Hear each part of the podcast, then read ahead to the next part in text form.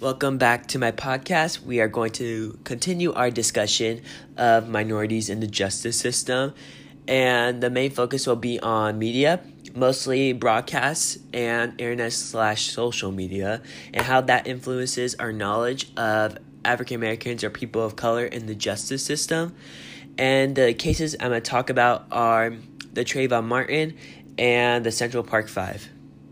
I really want to put a focus on social media when it comes to experiencing or just learning about what African Americans are going through in the case of injustice in well in the system.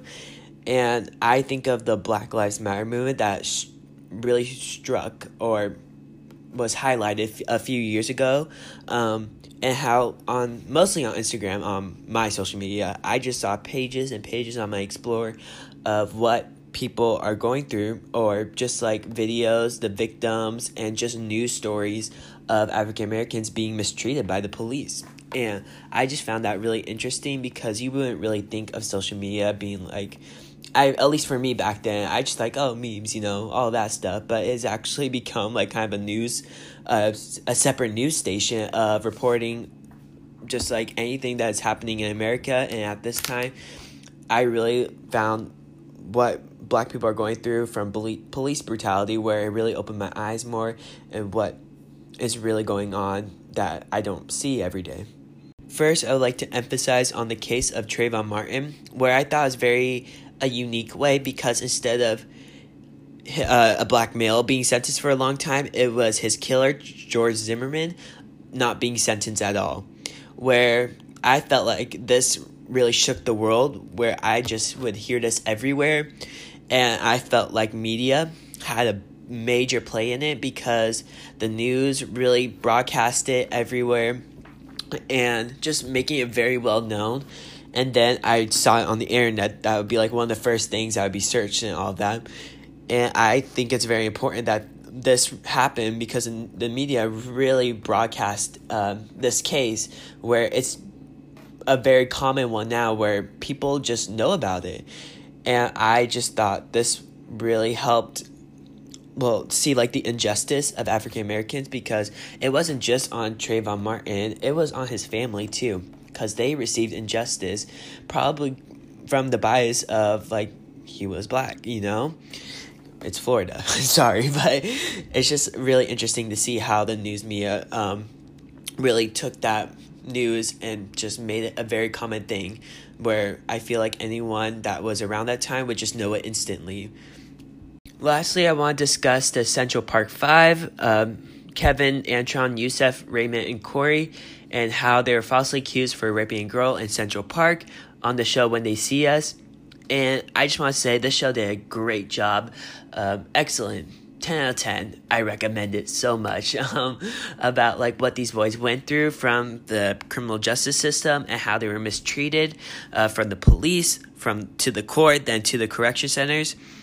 And this was just very accurate in my opinion because i read upon it like extra just to see like what really happened. And it seemed well what I, from what i read it was pretty accurate. It was on spot on detail. Of course, I don't really know what happened in the police uh, interrogation room, but I do believe it since this does happen regularly to uh, African Americans or just people of color. So I just want to just give like a general like layout of what happened. It's just from the police they were arrested um, these five boys, and just like the police just like would beat them uh, abuse their rights, um, and all this stuff that was that shouldn't just happen to minors because these kids were 14 and 15 mostly and i think there's one 16 year old and then once they were charged oh yeah sorry they were like tricked into saying stuff like lies that about like the, that night to just accuse them. So once they were accused um, they were put in a court and the police or linda fairstein who was the head like prosecutor for it, she convinced this girl to, or another prosecutor, to go against their case. And so, of course, you know, they were found gu- guilty even though the evidence was all over the place and it was only on speculation. So, once they were accused, they went to the correction centers. Four went to uh, juvenile detentions and one went to an actual prison. When he was only 16. So, and just showed like the struggles of what they went through, like just being away from their family and how, like, well, especially Korey Wise, um, he is in his prison. He was just abused by the guards and other inmates and all that. And it's just very hard to see because the this showed an accurate job of like what they experienced. They even got like the actual like men um, like advocate for the show, and so I felt this show did an awesome job of portraying like what they went through. Um, and in the end, they did get a good ending. Um, it's just it just sucks that they had to go through all these years of dealing with the crime that they didn't commit and people just looking at them differently and all that.